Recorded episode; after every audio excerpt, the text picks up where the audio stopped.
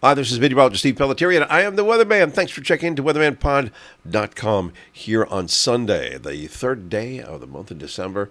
A month that, uh, well, so far starting out on the warm side after on November, now was about one to three degrees below normal. And so far here in December, we're dealing with another storm up along the eastern seaboard.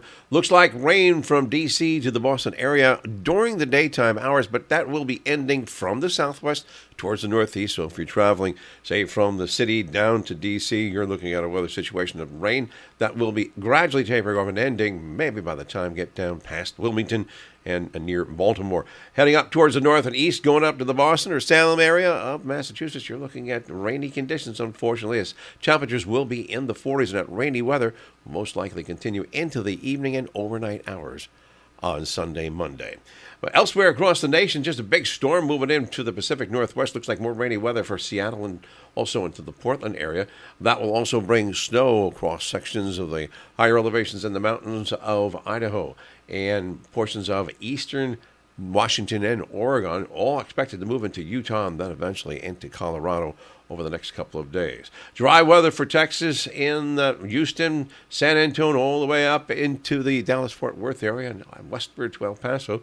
Dry conditions from, well, mostly San Francisco down to Los Angeles and into San Diego. However, in San Francisco, looks like some rain will be moving in late in the evening on Sunday into Monday. South Florida, well, that seems to be a problem because uh, we are looking at showers and thunderstorms from Jacksonville all the way down to Miami may cause some extensive delays if you're flying into those cities during the evening hours on Sunday and early Monday. Atlanta and Charlotte looking pretty good, as does Chicago. It's just that in the New York area, it will be rainy weather, and that's going to slow things down. Delays of up to one to two hours are possible at Newark, JFK, and in area airports up to New England.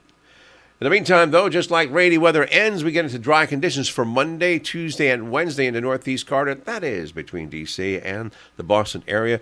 50 million people call that their home, and we're going to give you the weather situation for there for this upcoming week in December.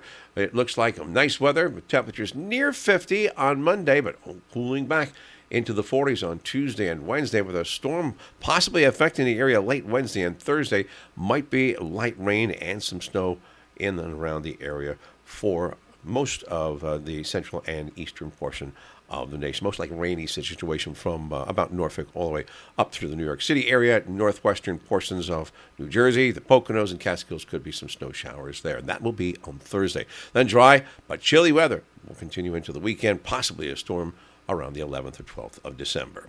I'm meteorologist Steve Pelletieri, and I am the weatherman. Thanks for checking in. Next update coming up tomorrow. Please check in with us then.